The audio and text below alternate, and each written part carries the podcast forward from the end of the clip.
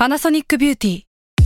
มากกว่าเครื่องเป่าผมด้วย NanoE เทคโนโลยีล่าสุดที่จะเปลี่ยนทุกประสบการณ์ที่คุณเคยมี NanoE Moisture Plus เพิ่มความชุ่มชื้นให้เส้นผมหลังใช้งานมากขึ้นถึง18เท่าพร้อมชะลอการเฟดของสีผมสำหรับคนชอบทำสีผมดูแลความชุ่มชื้นทั้งเส้นผมหนังศีรษะและผิวคุณ Panasonic NA0J มีเทคโนโลยี NanoE ที่ Care Only YouSalmon Podcast มันสดอร่อย Myth Universe จักรวาลตำนานปรัมปราสวัสดีครับยินดีต้อนรับเข้าสู่รายการ Miss Universe ครับผมวันนี้อยู่กับน้องอ้อยครับสวัสดีครับสวัสดีครับกลับมาอีกแล้วโย่ ฟีดแบ็กคุณดีมากเลยครับจริงเปล่ามีคนชื่นชมมากมายอันนี้ถ้าอ้อยมาก็คือเป็นเทปที่3ใช่ใช่มีใครสถิติเยอะเท่าอ้อยหรือเปล่ามีสถิติเยอะเท่าอ้อยน่าจะเป็นชมพูโอเคชมพูนี่เรียกว่าเป็นนักเรียนพุทธ number 1 โอเคชอบฟังเรื่องพุทธมากแต่วันเนี้ยพี่เกิดนิมิตขึ้นมาตอนอาบน้ำเมื่อวานเอ๊ะเล่าเรื่องนี้ดีกว่าวะก็เลยอ่ะเอาเลยมาอ้อยรอฟังเรียกว่าสดๆร้อนอ้อยก็ไม่รู้พี่ก็ไม่รู้พี่ก็เพิ่งรู้เมื่อคืนเหมือนกันอ้อยต้องอธิบายภาพตรงหน้าที่อ้อยเห็นก่อนตอนเนี้ยคือเรานั่งแบบหันหน้าชนกันใช่ป่ะแล้วพี่โจ้ก็มีเหมือนแบบตำราทีสิทธิ์อะไรไม่รู้ที่เข้าสันกระดูกงูแบบหนามากการอยู่แล้วก็มีหนังสืออีกเล่มนึงก็คือซึ่งเขียนเองเป็นหนังสือพุทธเขียนเองแล้วก็แบบวันนี้เข้าคลาสกันดีกว่าครับโอเคมาคือวันเนี้ยอยู่ๆก็คิดขึ้นมาว่าแบบเฮ้ยเราอยากคุยเรื่องความรักในสมัยแบบพุทธกาลว้าวเพราะว่าไปขุดเอาโพสต์นึงขึ้นมาอยู่ๆก็นึกถึงแล้วพูดถึงเรื่องของแบบคนที่เกื้อกูลกันมีความรักจนแบบสุดท้ายก็แบบถ้าในเป้าหมายสูงสุดของพุทธมันคือแบบการแบบเป็นพระอรหันต์นิพพานอะไรเงี้ยไปใช่ไหมก็ได้นิพพานกันทั้งคู่อะไรเงี้ยเอ้ยแล้วความรักแบบไหนกันล่ะที่มันแบบเป็นความรักแบบพุทธมีไหมเพราะว่าเราก็จะคุ้นชินกับคำว่าแบบที่ใดมีรักที่นั่นมีทุกข์นะใครดูไซอิ๋วตอนเด็กๆตือโป๊ยไก่ก็จะพูดที่ใดมีรักที่นั่นมีทุกข์อะไรอย่างเงี้ยแต่วันนี้เป็นที่ใดมีรักที่นั่นมีพุทธเอ้ยนี่คุณ copyright ทีเนี้ยวันนี้ก็เลยจะลองหยิบเอาความรักหลายๆแบบหลายๆคู่หรือหลายๆเหตุการณ์ที่มันอยู่ในเรื่องพุทธกาลอยู่ในพระไตรปิฎกอะไรเงี้ยเล่าให้ฟังแล้วกันนะโอเคค่ะครับเรื่องแรกเนี่ยที่อยากพาไปคุยคือ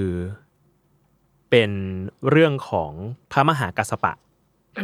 เคยได้ยินชื่อไหมไม่เคยเนาะพระมหากัสสปะเนี่ยแนะนำตัวแบบเรซูเม่คร่าวๆคือเป็นพระที่เป็นเลิศด้านถือธุดงค์เป็นเลิศด้านถือธุดงค์ก็คือถือธุดงค์ตลอดเวลาธุดงค์เขาวัดมันเป็นแบบเป็นวัดปฏิบัติแบบหนึ่งที่พระพุทธเจ้าไม่ได้บังคับแต่ว่าถ้าใครอยากเหมือนแบบปฏิบัติธรรมให้มันยิ่งยวดขึ้นไปก็ถือได้ใช้วิธีนี้ใช่เช่นแบบฉันอาหารมื้อเดียวฉันใส่บาตรเดินธุดงค์อะไรเงี้ยเนาะอยู่ป่าอะไรเงี้ยแนวนั้นมี13ข้อพระมหากัสสปะเป็นเลิศด้านนั้นคือถือตลอดชีวิตแล้วก็ตอนที่หลังจากพระพุทธเจ้าปรินิพพานพระมหากัสสปะก็เป็นคนที่เป็นประธานสังคายนาธรรมะพระไตรปิฎกขึ้นมาก็มีความสำคัญมากทีเนี้ยพระมหากัสสปะเนี่ยมีก่อนบวชอ่ะมีภรรยาชื่อนางภัททาก็เรียกว่าเป็นสามีภรรยาเป็นผัวเมียกันมา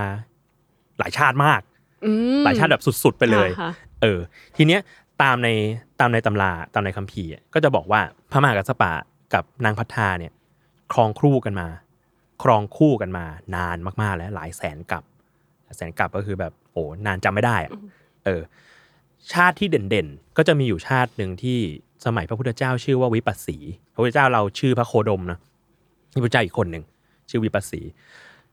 พระมหากัสสปะเนี่ยเกิดเป็นพราหมณ์คู่กันกับเมียเนี่ยแหละนางภัททาก็เกิดเป็นพราหมณ์เหมือนกันชื่อว่าเอกสารกะอันนี้คือชื่อภรรยาเขาชื่อทั้ง2คนคือเรียกว่าเป็นฉายาเพราะว่าเอกสารกะเนี่ยแปลว่าผ้าผืนเดียวสองคนนี้จะมีผ้านุ่งแค่ผืนเดียวเอกะคือ1สาดกคือผ้าเนาะสารกะ2คนนี้จะมีผ้าผืนเดียวกัน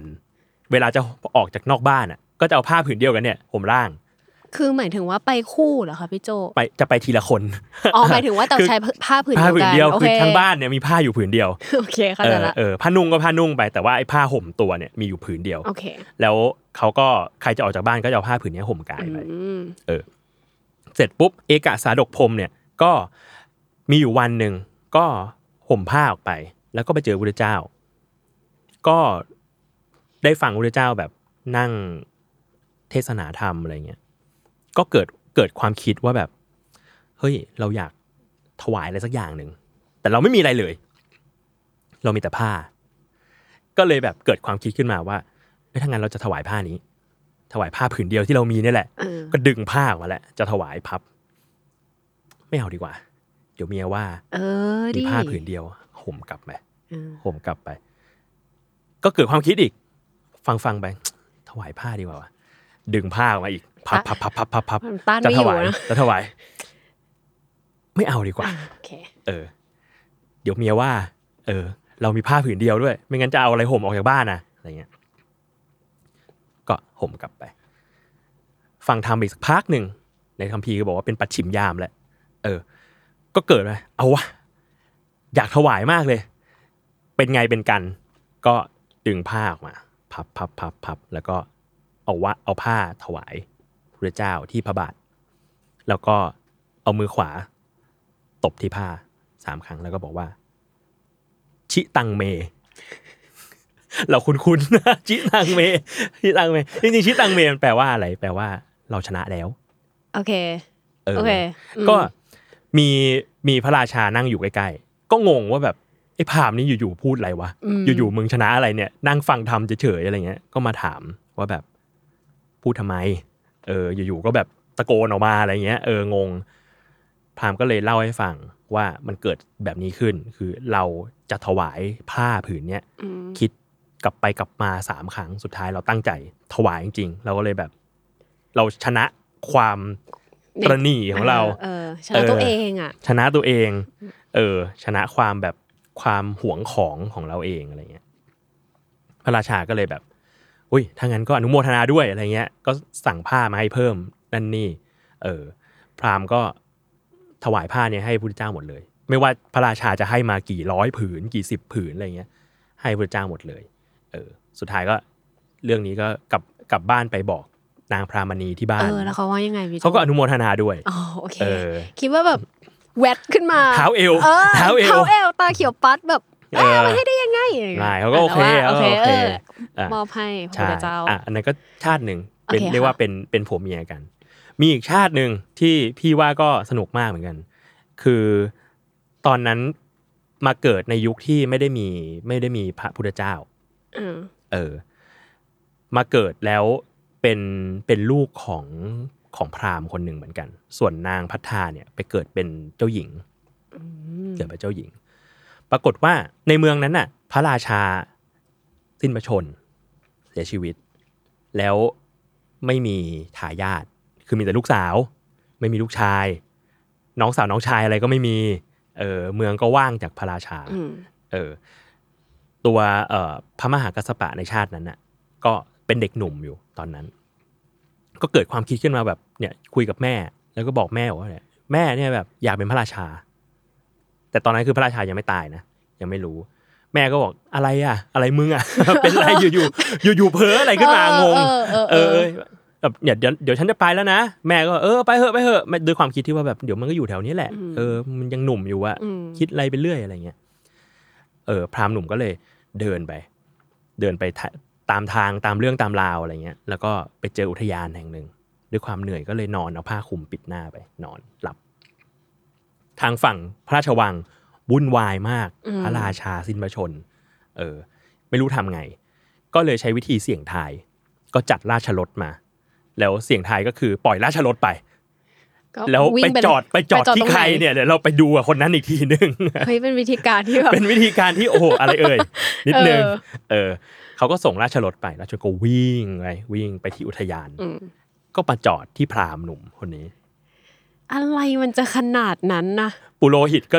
เดินทางไปอ้าวหยุดแล้วเหรอวะกูเดินทางไปตรวจดูแบบบุคลิกลักษณะนั่นนี่ดูแบบ ฝ่าเท้าดูอะไรเอ้ยคนนี้มีบุญก็เลยให้เป็นพระราชาแค่นั้นใช้ซะอย่างนั้นแค่นั้นเลยใช่ก็คือบอกว่าแบบเอ้ยเหมือนตื่นมาก็งงไงเฮ้ยคนมาทำไมเยอะแยะวะโอ้เกิดอะไรขึ้นอ๋อพระราชาสิ้นพระชนม์แล้วอ้าวแล้วทำไงก็เราก็เลยเนี่ยปล่อยราชรถมาแล้วก็จะมาดูว่าใครจะเหมาะเป็นพระราชาอีกก็มาจอดที่ท่านก็บอกว่าแล้วทำไงต้องทำยังไงพระราชาไม่มีทายาทหรออ๋อไม่มีมีแต่ลูกสาวอ่ะถ้างั้นเราแต่งงานกับลูกสาวเจ้ากับเจ้าหญิงอ๋อเข้าใจละเขาก็แต่งงานกันก็เป็นคู่กันอีกแล้วชาตินี้สิ่งที่เกิดขึ้นก็คือพอหลังจากที่ครองราชย์ไปสักพักหนึ่งปรากฏว่าเหมือนแบบเมียก็เดินมาบอกว่าเนี่ยท่านน่ะครองราชย์มาพักหนึ่งแล้วเงินก็มีเยอะแยะทำไมไม่เอาไปทำบุญบ้างมัวแต่อยู่วางอยู่บ้านเนี่ยไม่ได้ประโยชน์อะไรเลยอะไรเงี้ยเขาบอกว่าอ๋อจริงๆก็อยากแต่ว่าแบบยุคนี้มันไม่มีแบบไม่มีพระป่ะไม่มีพระอรหันต์ป่ะถ้ามีก็มีแต่แบบปัจเจกกับพุทธเจ้าเพราะปัจเจกกับพุทธเจ้าคือเป็นพระพุทธเจ้าที่ไม่ประกาศศาสนาพระนางก็บอกว่าอ้าวได้เดี๋ยวจะนิมนต์มาพระปัจเจกกับพุทธเจ้าที่มีทั้งหมดนี่แหละก็ตั้งจิตอธิษฐานบอกว่าถ้ามีพระปัจเจกกับพุทธเจ้าจริงๆในยุคนี้ขอให้มาในวันรุ่งขึ้นจะดูแลอย่างดีก็ปรากฏตื่นเช้ามาวันรุ่งขึ้นพระปัจเจกพุทธเจ้า500เหาะมาบุญใหญ่เลยเหาะมาเหาะมาหาก็โอเคทางนั้นก็เฮ้ยมาจริงเว้ยก็เลยเอาทรัพย์สินของวังที่มีเนี่ยไปสร้างอุทยานขึ้นมารีโนเวทใหม่ทำเป็นกุฏิทำเป็นลานเดินจงกรมใดๆให้พระปัจเจกพุทธเจ้า500เนี่ยอาศัยอยู่อย่างสำราญก็ทำบุญใหญ่มากทำแบบจนกระทั่งมีอยู่วันหนึ่งที่เกิดสงครามขึ้นแล้วพระราชาคนเนี้ยที่เป็นพราหมณ์หนุ่มก็ต้องเดินทางไปปราบก็ฝากไว้แบบเนี่ยแม่นางภรรยาฝากเมียไว้เนี่ยดูแลให้ดีนะพระคุณเจ้าทั้งหลายเนี่ย500อะไรเงี้ยไม่ให้แบบไม่ให้ขาดตกบกพร่องนะเดี๋ยวเรากลับมาอะไรเงี้ยไปก็ปรากฏว่าระหว่างที่ไปก็ไปกันนานประมาณนึงก็มีอยู่วันหนึ่งเช้าวันหนึ่งพระปัจเจกพุทธเจ้าตื่นเช้ามาทุกคน500ตื่นมาแล้วก็ทำกิจต่างๆเสร็จเรียบร้อยก็มายืนพิงกระดานที่กุฏิแต่ละพระองค์แล้วก็ปรินิพพานไปเลยก็เรียกว่าดูแลพระปัจเจกพุทธเจ้าจนถึงปรินิพพานจนทุกคนได้ตายหมดก็เป็นบุญอย่างสองคนนี้ก็แบบทำบุญด้วยกันมานั่นนี่เนาะเยอะมากจนถึงชาติสุดท้ายสมัยเราเนี่ยก็มาสองคนนี้ก็มาเกิดอีกเหมือนกันเป็นแบบเป็นมานพหนุ่มชื่อว่าปิปผลิมานพส่วนแม่นางก็เกิดมาเป็นลูกเศรษฐีชื่อว่านางพัทธานางพัทธาชื่อว่าพัทธกาปิลานีเกิดเป็นลูกพราหมณ์ในรัฐมคธทีเนี้ยสองคนเนี้ยด้วยความที่แบบทำบุญมาเยอะทำแบบบำเพ็ญเพียรใดๆมาเยอะก็ไม่ค่อยรู้สึกว่าแบบอยากออกเรือนเท่าไหร่อะไรเงี้ยจิตใจแบบน้อมไปทางบวชอะไรเงี้ยซะมากกว่าแต่ว่าด้วยความแบบยุคนั้นน่ะมันต้องแต่งงานพ่อแม่ก็ขยันขยอให้แต่งงานมีเมียเธอลูกมีผัวเธอลูกนั่นนี่นะปรากฏว่าปิปผลิมานพด้วยความที่อยากตัดรำคาญพ่อแม่ชอบมาขยันขยอก็เลยให้แบบให้ลูกน้องเอาทองมาแล้วแกะสลักให้เป็นหญิงสาวคนหนึ่งที่แบบเป็นใครไม่รู้เลยจินตนาการขึ้นมาแล้วบอกว่าถ้ามีผู้หญิงสวยเท่าเนี้ยถึงจะเอาถ้าเป็นเมียคือเอาคนที่หน้าแบบผู้หญิงที่ถูกแกะสลักเป็นเมียใช่คือแกะสลักแบบจินตนาการขึ้นมาเลยบอกว่าแบบเนี่ยถ้าไม่ได้แบบเนี้ยผมไม่แต่งงานโอเคตัดรำคาญตัดรำคาญบอกไม่เอานะคือถ้าหาสตรีที่สวยแบบรูปทองนี้ไม่ได้ไม่เอาด้วยความคิดที่ว่าไม่มีหรอกปรากฏมีอยู่วันหนึ่งมีเหล่าทาสของนางภัททกาปิลานีก็เดินทางมาแถวๆนั้นพอดีก็ปรากฏว่า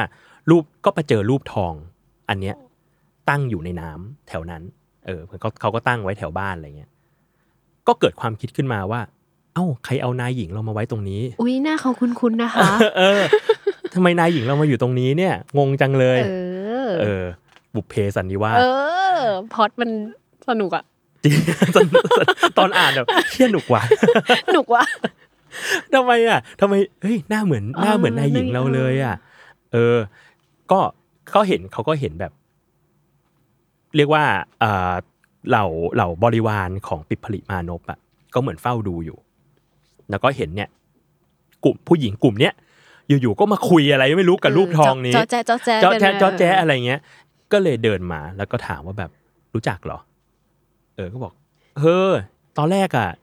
ไม่นึกเลยว่าเป็นรูปทองตอนแรกอ่ะนึกว่าเป็นแบบแม่นายหญิงของเราที่คฤหาสน์ที่บ้านอะไรเงี้ยเพราะหน้าเหมือนกันมากเลยเอาละก็เลยเรียบร้อยก็เลยบอกให้แบบถ้างั้นพาไปรู้จักหน่อยนั่นนี่เขาก็เลยเรียบร้อยสุดท้ายได้มาแต่งงานกันคนมันจะคู่กันนะจริงสุดยอดเล่นนี้สนุกก็เลยได้มาแต่งงานกันซะอย่างนั้นเพราะว่าแบบปิดพลีพานกก็แบบกูปฏิเสธไม่ได้แล้วกูพูดไปแล้วไงไม่แล้วแบบฝ่ายหญิงเขาก็ถูกแบบบังคับให้แบบออกเรือนเหมือนกันอะไรอย่างเงี้ยใช่อะไรมันจะบุกเพขนาดนั้นก็ถูกบังคับให้ออกเรือนเหมือนกันแต่ความแปลกก็คือ2คนเนี้ยพอเห็นว่ามีรูปทองแล้วอ่ะก็เลยให้แต่ละคนเขียนจดหมายแต่ว่าของปิดพลีมานพอ่ะก็จะเขียนจดหมายไปว่าแบบเฮ้ยเราไม่ได้สนใจในการออกเรือนนางพัทกาปิลานีก็เหมือนกันเราก็ไม่ได้สนใจในการออกเรือนแต่ปรากฏว่าแบบเหมือนคนส่งสาร2ฝ่ายมึงมาเจอกันตรงกลางอ่ะแล้วก็เลยแอบเปิดจดหมายกันดูเว้ยโอ๊ยเขาไม่เอาว่ะทำไงดีอ่ะแก้จดหมายกูแก้จดหมายเอ้ยอันนี้คือแบบพลิกเหมือนกันนะตอนแรกก็คิดว่าแบบว่ายังไงโหคู่แล้วมึงต้องคู่กันบุพเพสันนิวาสแต่จริงๆแล้วมีพ่อสื่อแม่สื่อไงมีพ่อสื่อแม่สื่อเป็นเหล่าบริวารนี่แหละใช่ไม่ได้นะเราต้องให้เขาคู่กันสิใช่คือตอนแรกอ่ะจดหมายจะบอกเลยว่าแบบโอ๊ยอย่าเลยเพราะว่าเราอ่ะคิดจะออกบวชทางนางภัตตกาก็เหมือนกันดิฉันจะออกบวชอย่าได้เดือดเนื้อร้อนใจเลยสรุปป่าวโดนแก้จดหมายเป็นเรื่องแบบความรักความอะไรไปก็มีการเปลี่ยนข้อความใช่สุดท้ายแต่งงานแล้วเขารักกันไหมพี่โจเขาก็รักกันดีใช้ชีวิตอยู่ด้วยกันดีแต่ความแปลกของสามีภรรยาคู่นี้คือไม่ได้ยินดีในการจะแตะเนื้อต้องตัวกันอยู่ด้วยกันเป็นมิตรมากกว่าโอเคก็คือห้องนอนอ่ะเป็นห้องนอนแล้วมีเตียงใหญ่ตรงกลางเตียงใหญ่อันเนี้ยที่นอนด้วยกันน่ะมีหมอนข้างตั้งตรงกลางแล้วเวลาแบบจะขึ้นเตียงอ่ะแต่ละคนจะขึ้นคนละฝั่งแล้วก็นอนหันหลังฝั่งใครฝั่งมัน ไม่แตะเนื้อต้องตัวกันอะไรเงี้ยตื่นเช้ามาก็เธอก็ลงฝั่งเธอฉันก็ลงฝั่งฉันอะไรเงี้ยต่างคนต่างใช้ชีวิตไปต่างคนต่างใช้ชีวิตไปแล้วก็ทำกิจการค้าขายทำไร่ทำนาอะไรไปทีเนี้ยปรากฏว่ามีอยู่วันหนึ่งปิปผลิมานพเนี่ยก็ไปออกตรวจแบบกิจการทำไร่ทำอะไรเงี้ยแล้วก็เห็นพนักงานเหล่าบริวารน่ะกำลังเก็บผลผลิตแล้วในผลผลิตอ่ะก็มองดูไปก็เห็นว่าในต้นไม้ในต้นข้าวต้นผลไม้อะไรอ่ะมันมีพวกหนอนมีพวกอะไรอย่างเงี้ยอยู่ซึ่งหนอนเนี้ยเหล่านี้ก็เรียกว่าโดนพวกนกต่างๆมาจิกกินนั่นนี่ก็เกิดความแบบสังเวชใจขึ้นมาว่าชีวิตของหนอนมันก็แบบดูลำบากเนาะก็เลยถามบริวารบอกว่าเนี่ยมันเท่าที่ดูในไร่มันมีเหตุการณ์แบบนี้ขึ้นนะคือเนี่ยบางทีสัตว์ก็มาจิกกินกันบางทีนกก็มากินหนอนมีกินอะไรเงี้ยแล้วเหตุการณ์ที่มันเกิดขึ้นในที่เนี่ยบาปตกที่ใครเพราะว่าเราก็แบบเป็นเจ้าของส่วนไร่นี้บริวารก็อ๋อท่านบาปตกที่ท่านนั่นแหละเจ้าข้าเรียบร้อยรับจบมานพก็แบบอ้าวเฮียเอ้ยกูเหรอก็เกิดความคิดขึ้นมาว่าลำบากอะแบบเนี้ย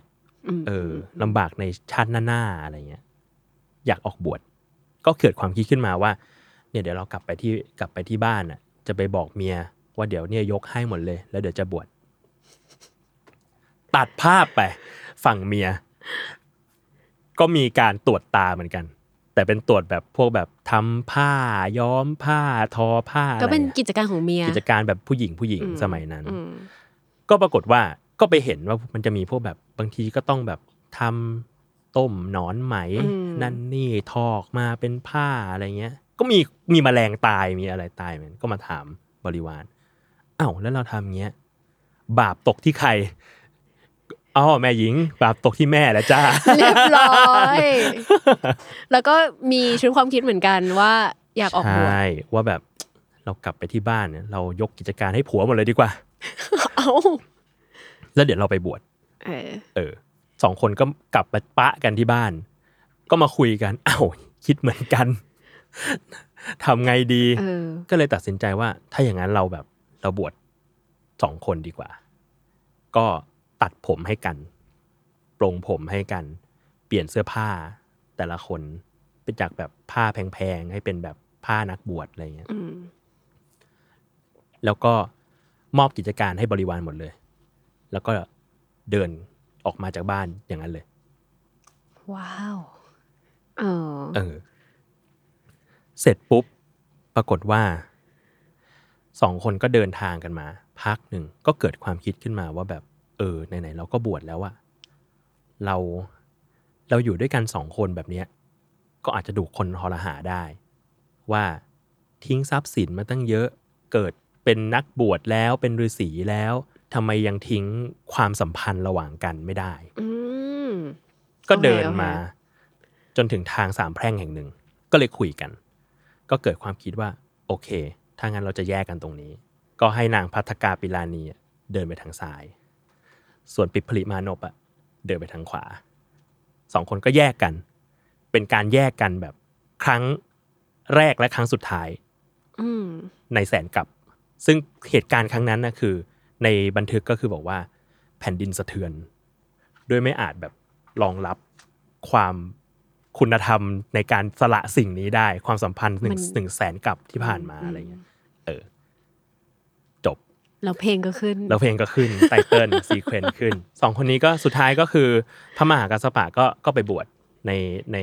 นสำนักพระพุทธเจ้าแล้วก็ได้เป็นพระอรหันต์ส่วนทางนางภัทกาปิลานีก็บวชเหมือนกันในน่าจะเป็นในสำนักของพระนาประชาบดีโคตมีก็คือเป็นแบบแม่เลี้ยงพระพุทธเจ้าที่ก็เป็นแบบหัวหน้าของภิกษุณีอันนี้คือ พบสุดท้ายที่เขาจะแบบไม่เวียนมาเจอกันอยู่แล้วใช่ไหมคะพี่โจเพราะว่ามันแบบมันจบจริงแล้วมันก็กลายเป็นพบที่สองคนนี้ก็คือบรรลุอรหันต์หมดแล้วก็นิพพานก็คือไม่เกิดอีกแล้วโอเคความรักที่ดำเนินมาแสนกลับก็จบลงตรงนี้เฮ้ยแต่ว่าก็ดีนะฟังเราสนุกแฮปปี้สนุกมันแบบตอนแรกก็แบบเขาจะรักกันตอนไหนเขาจะรักกันไหมนะแต่สุดท้ายมันก็เป็นรักไหมอ่ะมันก็เป็นความรักคือพี่รู้สึกว่าเราจะคิดว่าความรักมันคืออุปสรรคของกุศลเนาะว่างั้นของบุญน่ะ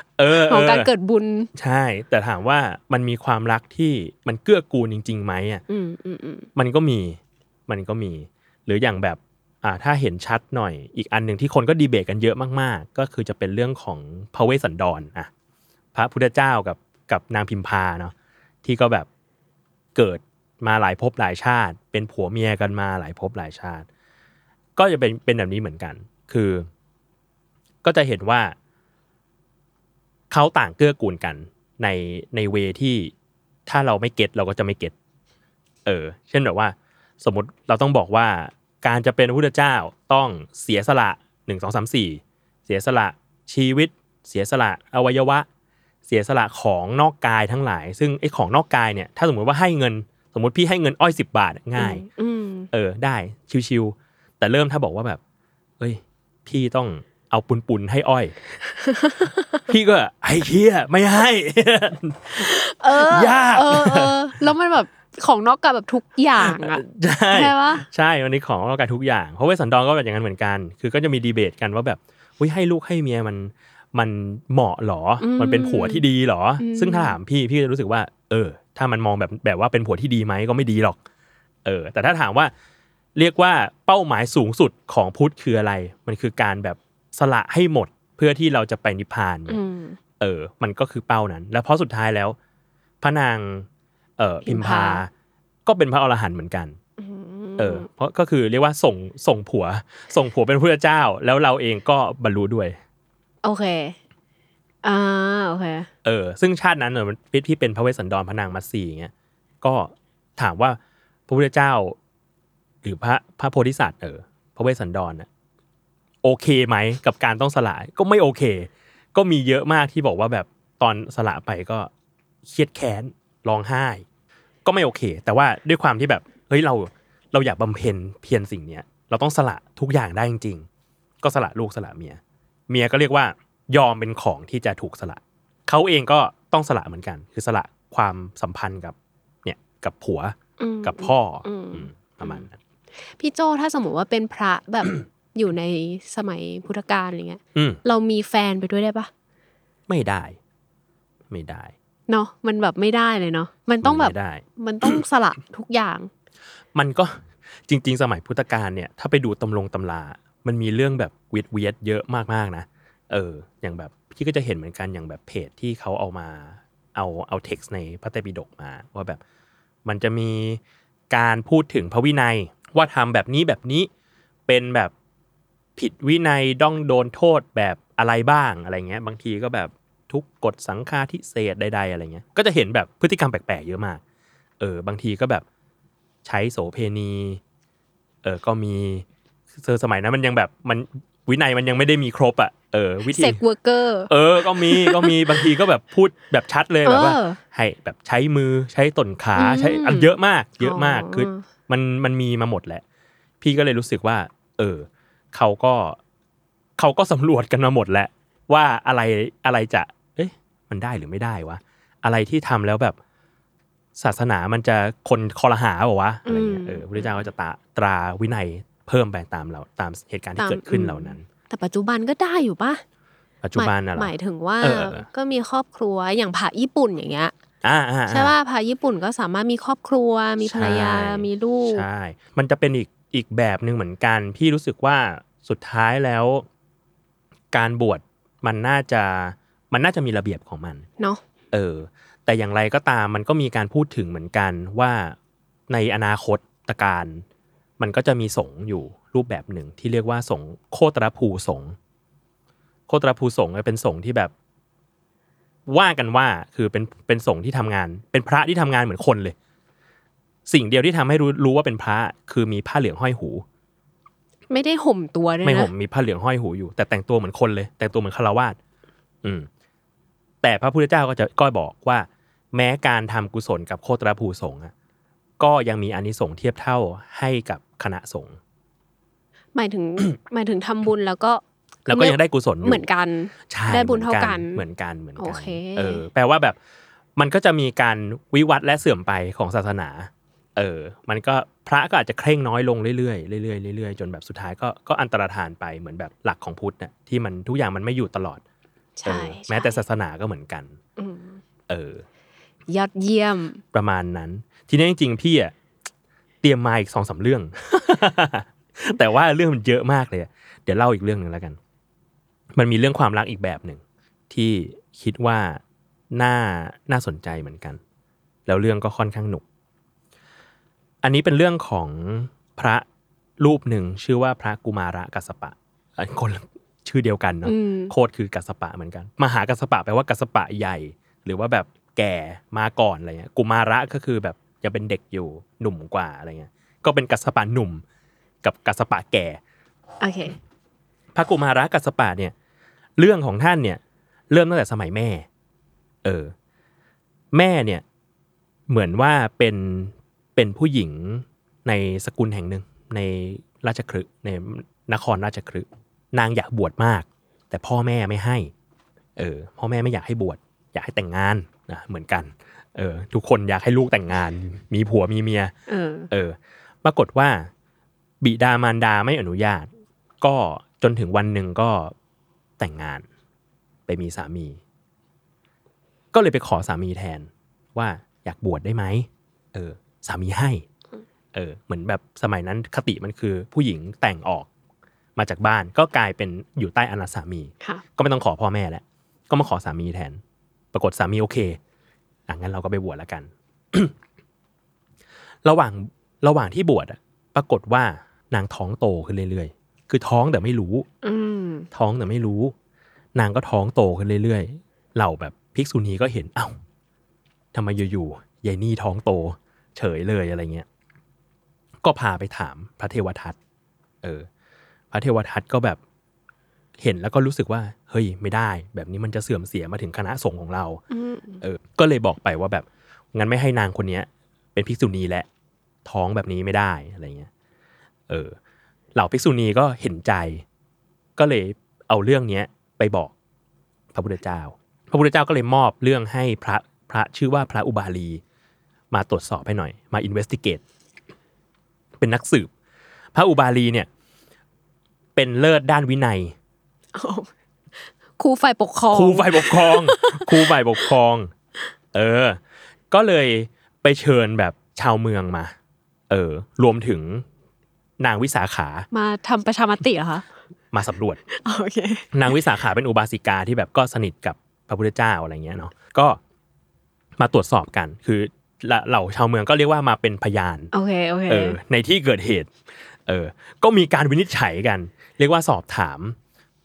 นางวิสาขาที่ก็เป็นผู้หญิงเหมือนกันเรื่องแบบอายุครรภ์เรื่องนั่นนี่เรื่องอะไรเงี้ยก็พบว่านางตั้งท้องมาก่อนบวชคือตอนที่อยู่บ้านสามีก็คือท้องแล้วไม่รู้ตัวก็มาบวชแล้วท้องก็โตขึ้นระหว่างนั้นเพราะนั้นแล้วมันไม่ได้ผิดหลักพระวินัยอะไรในฐานะที่พระอุบาลีก็เป็นแบบ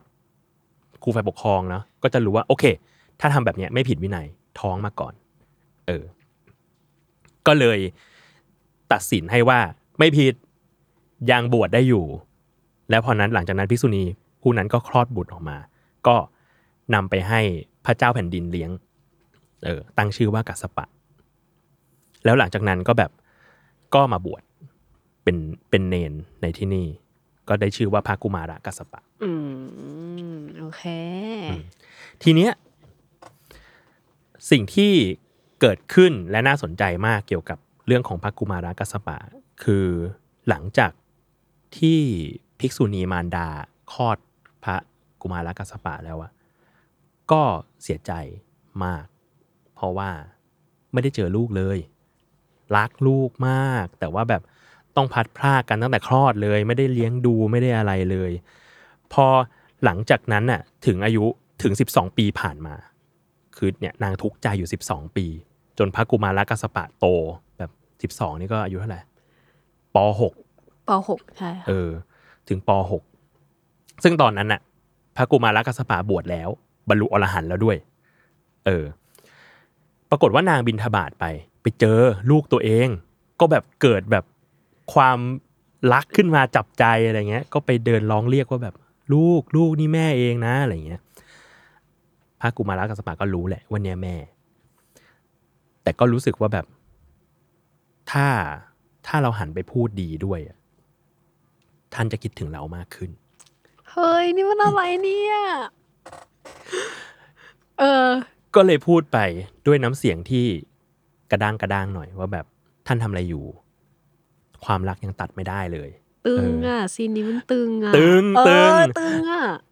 แล้วแบบแม่ด้วยความแม่ก็แบบทำไมลูกแข็งกระด้างกับแม่จังเลยอะไรเงี้ยปรากฏว่าพระเถระก็ยังพูดแบบนั้นอยู่แบบยังบอกอยู่ว่าแบบท่านทำอะไรอะไรเงี้ยภิกษุณีรูปนั้นโดนลูกชายเหมือนเรียกว่าพูดจาด้วยความกระด้างใสก็เกิดความคิดขึ้นมาว่าเราร้องไห้มาถึง12ปีเพื่อมาเจอลูกคนนี้แต่ว่าลูกเราหัวใจแข็งกระด้างมากมันจะมีประโยชน์อะไรล่ะถ้าเรายังคร่ำครวญรักเขาอยู่อะไรเงี้ยก็ตัดความรู้สึกรักและคิดถึงลูกคนนี้ออกไปซะแล้วก็ไปบำเพ็ญเพียรบรรลุอรหันต์โอเคแม่ก็จิตใจเข้มแข็งมากนะจริงจริงอันนี้ก็เป็นอีกแบบหนึ่งก็เลยรู้สึกว่ามันอาจจะคล้ายๆที่พระพุทธเจ้าเคยพูดมั้งว่าแบบธรรมะมันเหมือนเรือถึงวันหนึ่งพอถึงฝั่งเราก็ทิ้งเรือ เหมือนกันความสัมพันธ์ใดๆการเกื้อกูลกันมันก็เป็นหลักของพุทธศาสนาเหมือนกันเพราะว่าก็จะมีคำที่บอกว่าแบบเฮ้ยกัลยาณมิตรการมีมิตรที่ดีนั้นเป็นหลักใหญ่เลยของการปฏิบัติธรรมแต่ถึงจุดหนึ่งเราก็ต้องทิ้งทุกคนเพื่อไปคนเดียวไปต่อคนเดียวยอดเยี่ยมนั่นแหละครับนะความรักในแบบพุทธเนาะมีทั้งแบบสามีภรรยาแม่ลูกสุดยอดนี่มีอีก3เรื่องแต่เดี๋ยวค่อยหาวันเล่าเฮ้ยดีสนุกอ่ะชอบฟังเรื่องแบบรักๆอะไรอย่างเงี้ยเดี๋ยวไว้ช่วงอะไรดีอ่ะช่วงวาเลนไทน์ปีหน้าแล้วกันวาเลนไทน์มั้ยเดี๋ยวมาเล่าต่อมีอีกหลายคนเลยดีค่ะพี่โจครับวันนี้ก็ขอบคุณอ้อยมากที่มาคุยกันเช่นกันครับสนุกมากมานั่งฟังพี่เทคบุ๊กใช่เราเหมือนเลือกถูกนะชอบฟังเรื่องอะไรแบบนี้นะจริงเหรอหลักๆใครๆดีว่ะได้ครับมีใครอยากฟังเรื่องอะไรอีกก็บอกกันได้ใช่ครับผมหรืออ้อยอยากฟังเรื่องอะไรอีกก็แจ้งกันได้เช่นกันได้เลยโอเคขอบคุณครับติดตามรายการ Myth Universe ได้ทุกวันพุธนะครับทุกช่องทางของ Salmon Podcast สำหรับวันนี้ก็ขอบคุณอ้อยมากครับแล้วก็ขอบคุณทุกคนด้วยครับสวัสดีครับ